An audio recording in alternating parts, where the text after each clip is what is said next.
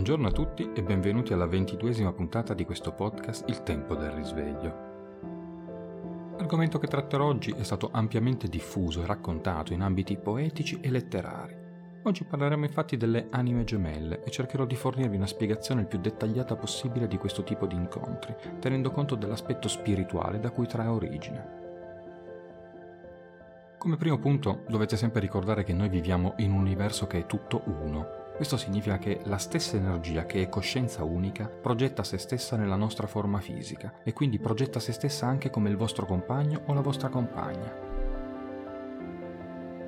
Il concetto di anime gemelle è del tutto fuorviante senza la conoscenza della verità fondamentale che è disponibile solo sul piano della creazione. La vera natura del sé, come riflesso dello spirito, trascende oltre i requisiti ingannevoli dei mondi materiali ed è libera dal sesso e dalla dualità. L'individualità di cui state avendo esperienza è in essenza un'illusione che è stata creata in questo universo allo scopo di espansione. E così quando ci riferiamo al concetto di anime gemelle, dobbiamo parlarne di una prospettiva dimensionale differente rispetto all'oggettiva verità universale e quindi possiamo discuterne solo da una prospettiva più fisica, dove si riconosce ancora la differenza e la separazione e si accetta l'individualità come una verità soggettiva.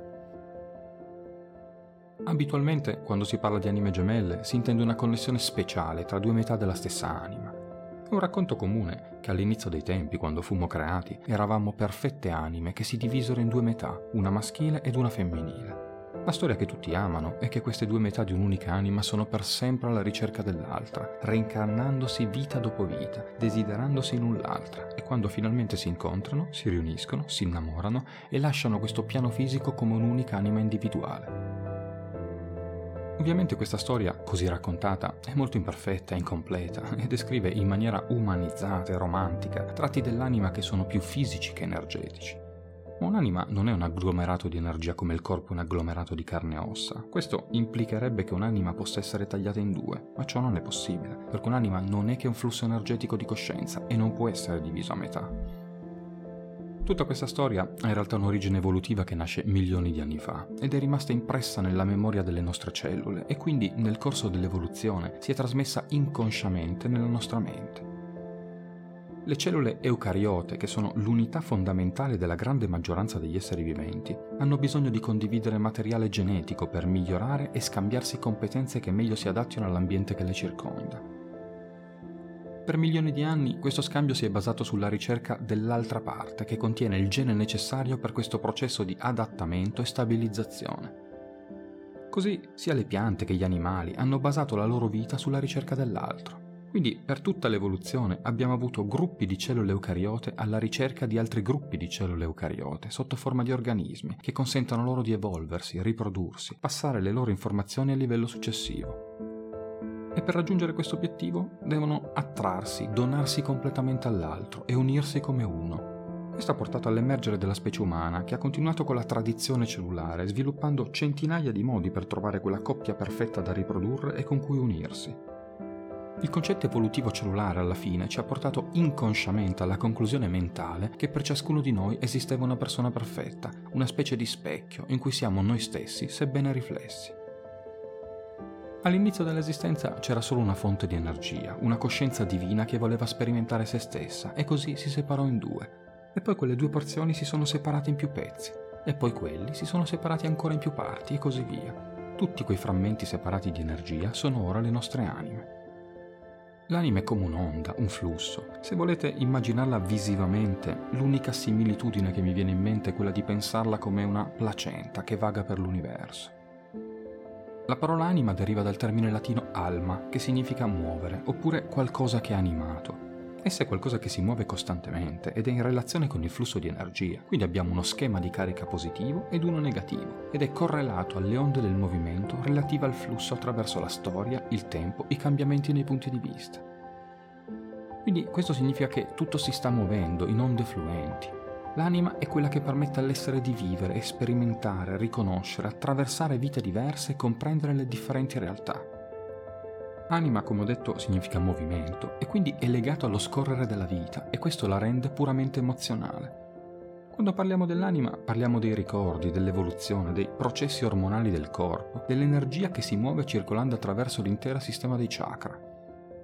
L'anima viaggia attraverso il tempo, trasformandosi, adattandosi a varie forme, aggiungendo esperienze che servono da archivio per la coscienza vivente. Per questo l'anima ha missioni, scopi, intenzioni e poiché è un'energia polare, cerca incessantemente energie complementari, allo stesso modo in cui nella materia fisica un elettrone cerca un protone e viceversa. Un ambiente pieno di protoni può diventare anche acido, mortale per la vita. Per questo le anime si cercano per creare una rete armonica, in equilibrio, condividendo le loro informazioni, le loro cariche. Questo ci porta a capire che allo stesso modo in cui un atomo di idrogeno esiste solo per l'esatta combinazione di un protone con un elettrone, anche le persone sentono che esiste un complemento perfetto che dà origine all'esistenza e al senso della loro ricerca, e questo risveglia l'idea dell'anima gemella, un complemento necessario per esistere. Per riutilizzare l'esempio che vi ho raccontato nell'ultima puntata sull'energia Kundalini, dovete immaginare che tutto l'universo sia un oceano infinito e tutta l'acqua arrivi da questo oceano, mentre i fiumi e i torrenti sono una proiezione di quell'oceano, una differente espressione di quello stesso oceano. I fiumi si diramano dall'oceano e i torrenti si diramano dai fiumi, ma tutti sono ancora composti dalla stessa acqua dell'oceano. Allo stesso modo, quelle che noi chiamiamo famiglie animiche sono solo fiumi che sono proiettati dall'oceano, sono dei flussi di coscienza che sono proiettati dalla coscienza unificata. Quelle che noi chiamiamo anime individuali sono solo dei torrenti che si sono diramati da questo flusso e che sperimentano specifici percorsi di reincarnazione. Ora è interessante sapere che questi torrenti possono proiettarsi fisicamente in molteplici esseri in una volta. La vostra anima in essenza può essere presente qui sulla Terra ed essere divisa in molteplici esseri, sia come esseri umani che in altre forme, come piante o animali, e la maggior parte del tempo un aspetto di voi vive dentro un altro aspetto di voi stessi di cui non avete consapevolezza.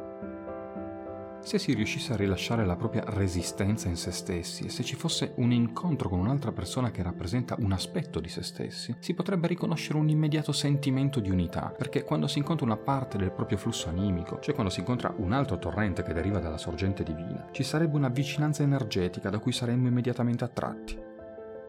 Alla fine tutti noi nel nostro vero essere siamo attirati a ritornare all'uno, alla fonte, a Dio e quando incontriamo una persona che è una proiezione della nostra stessa anima, siamo inconsciamente attratti da lei perché siamo più vicini alla verità dell'unità quando siamo insieme. Il nostro obiettivo come anime è completare noi stessi e diventare interi e riconoscere la nostra divinità come esseri umani.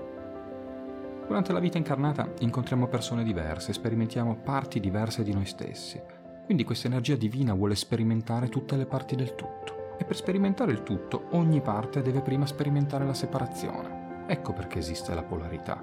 Non possiamo creare nulla senza polarità.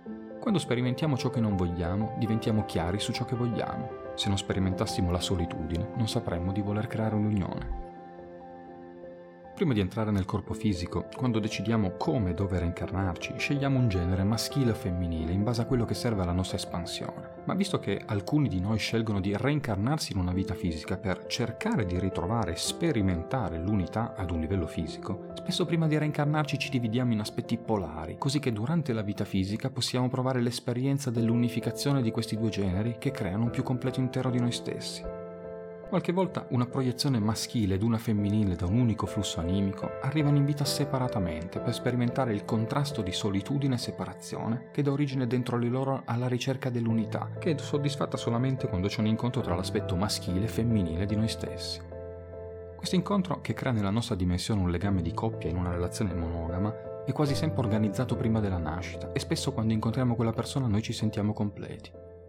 Questo può essere vero anche guardando le vite passate. Spesso scegliamo di ritornare più volte in vite fisiche per sperimentare la stessa separazione e poi ritrovare le stesse sensazioni di unità, continuando a riunirci a questo altro aspetto della nostra anima, fino a quando questa esperienza non serve più alla nostra espansione. Nella nostra visione tradizionale delle anime gemelle, questo incontro accade tra aspetti differenti della polarità, maschio e femmina, ma in realtà non è sempre così possiamo anche imbatterci e trovare l'unificazione con un aspetto del nostro flusso animico che è incarnato nello stesso nostro genere, maschile o femminile che sia. Quando questo è il caso, si può provare lo stesso livello di romanticismo e attrazione sessuale di una coppia eterosessuale. C'è anche un altro aspetto però da comprendere ed è se volete il lato negativo della storia. Se siete in una vibrazione di resistenza, se siete profondamente fuori allineamento con la vostra essenza, non solo potreste non incontrare mai la vostra anima gemella a causa della differente vibrazione, ma se questo incontro capitasse comunque, potrebbe essere addirittura dannoso per voi o per l'altra persona. Sarebbe uno scontro all'inizio perché quando c'è un potente e forte desiderio e intento che è sempre presente quando si parla di anime gemelle, in quel momento ci sarebbe una frizione, una resistenza vibrazionale che potrebbe creare un grande dolore. Uno spirito necessita di un'anima per assumere un corpo fisico e quando arriva dai piani superiori dell'esistenza per entrare nel mondo materiale, aggancia letteralmente questa placenta che vaga nell'universo e ogni tanto capita che questa si strappi, creando parti diverse della stessa anima. Ora, se in contrasto una persona che come anima quella parte che originariamente si era staccata, potrebbe essere estremamente tragico per una delle due persone, perché il richiamo all'unione fisica sarebbe molto forte, ma ancora di più lo sarebbe sul piano animico, e pertanto a causa dell'attrazione a riunirsi, una delle due persone finirà per voler uscire dal corpo, disincarnandosi, in pratica attirando su di sé la morte fisica. In casi come questo, incontrare la propria anima gemella non sarebbe quindi positivo per l'incarnazione fisica in questo pianeta. Culturalmente siamo spinti a cercare costantemente qualcuno che ci completi, che ci faccia sentire felici, quando in realtà quella persona non esiste. Ciò che esiste è che ci sono molte persone che possono aiutarci a trovare ciò che è dentro di noi per risonanza vibrazionale. Le altre persone ci stanno solo mostrando qualcosa che non vediamo dentro, in noi stessi. Ma come si fa a sapere se si è incontrato la propria anima gemella o se la si deve incontrare? Per quanto non si possa generalizzare, esistono comunque una serie di attributi comuni in una relazione di questo tipo. Spesso le persone hanno avuto sogni o visioni prima di incontrarsi fisicamente in questa vita, oppure hanno avuto ricordi di vite passate o di luoghi mai visti ma familiari. Quando vi incontrerete sentirete di conoscere già questa persona come se fosse un vostro familiare. Le anime gemelle possono non rispettare per nulla le convenzioni classiche della società, nel senso che possono anche avere età differenti, avere lo stesso sesso oppure no, arrivare da religioni contrastanti o culture differenti. In ogni caso, in questi incontri si percepirà un incredibile senso di unità e un'attrazione che tocca molti aspetti, sia fisici che emotivi. Questo tipo di relazione viene a crearsi per armonizzare, espandere e bilanciare tutte e due le personalità e spinge entrambe le persone ai propri limiti per arrivare alla versione più elevata di se stessi. Questi incontri sono di solito preorganizzati prima di incarnarsi e possono normalmente accadere solo dopo che si sono sviluppate alcune doti di accettazione di se stessi o di approvazione di se stessi e si manifestano spesso con un intenso livello di complicità e di amicizia che si sviluppa al di sopra dell'attrazione sessuale. Il vostro funzionamento può essere alterato o compromesso quando siete divisi e si può provare anche un dolore fisico o mentale quando non si è insieme e per questo bisogna prestare attenzione per riuscire a mantenere una relazione in equilibrio. Ci sono infatti dei rischi in questi incontri perché la crescita che si sperimenta e le lezioni che si imparano sono più significative e accadono più rapidamente e sono più potenti di qualsiasi altra esperienza di crescita accaduta nella vostra vita. Spesso vi accorgerete anche che le vostre precedenti relazioni vi hanno preparato a questa riunione e quando si guarda indietro alla propria vita si può vedere come tutti i sabotaggi delle relazioni o altre situazioni che sono state sfortunate ad una prima impressione si sono in realtà manifestate perché si stava attendendo questa persona. Questo è il motivo per cui gli incontri tra anime gemelle sono delle relazioni romantiche. Queste relazioni in particolare tendono a portarci le nostre più grandi lezioni, sfide e fattori scatenanti, perché è qui che si sperimenta la maggiore crescita dell'anima.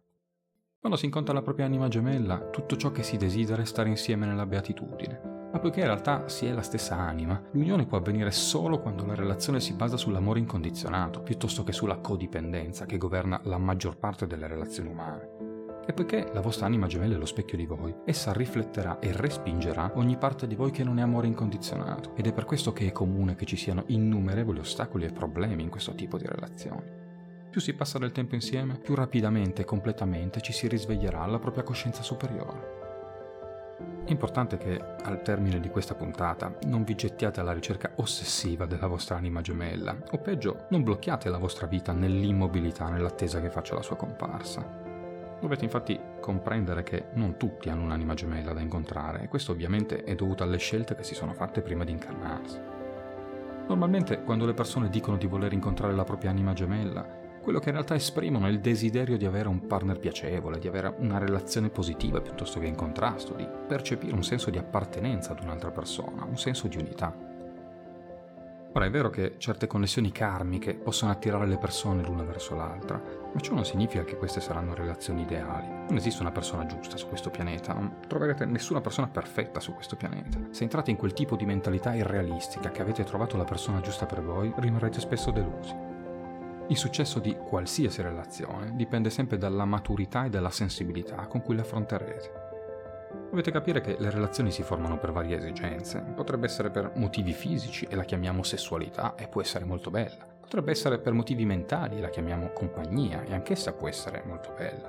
Potrebbe essere per motivi emotivi e allora lo chiamiamo amore e questa è stata da sempre esaltata come l'esperienza più dolce per l'essere umano. L'amore è una delle qualità più belle di cui un essere umano è capace, ma l'amore non ha bisogno di un oggetto. Se la persona che amate non è fisicamente presente, siete ancora in grado di amarla. Se le persone che amate cessano di esistere, continuate comunque ad amarle. Questo significa che state usando le persone intorno a voi come semplici stimoli per trovare l'espressione di questa qualità innata che è presente nell'essere umano. L'amore non riguarda quello che fate, l'amore è come siete. Se portate sufficiente consapevolezza nell'attività che fate, se mettete il cuore in qualcosa, se investite nella vita con un profondo senso di coinvolgimento, l'amore è l'unico modo in cui potete essere, perché solo quando l'amore diventerà omnicomprensivo che si toccherà l'illimitato. Ed è allora che ci si renderà conto di una semplice verità. L'anima non ha bisogno di un compagno o di una compagna.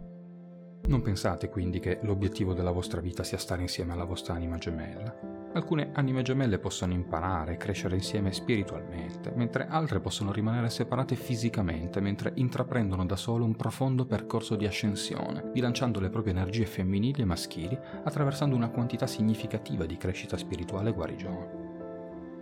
L'obiettivo in questa vita non è incontrare la vostra anima gemella, ma è proseguire nel vostro viaggio spirituale per ricordare la vostra divinità e l'unione con tutto il creato.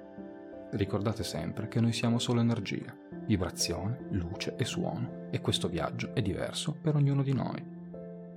Bene amici, anche per oggi ho concluso. Io vi ricordo l'indirizzo email per porre le vostre domande. Risveglio podcast gmail.com. Io vi aspetto alla prossima puntata. Pace su tutte le frontiere.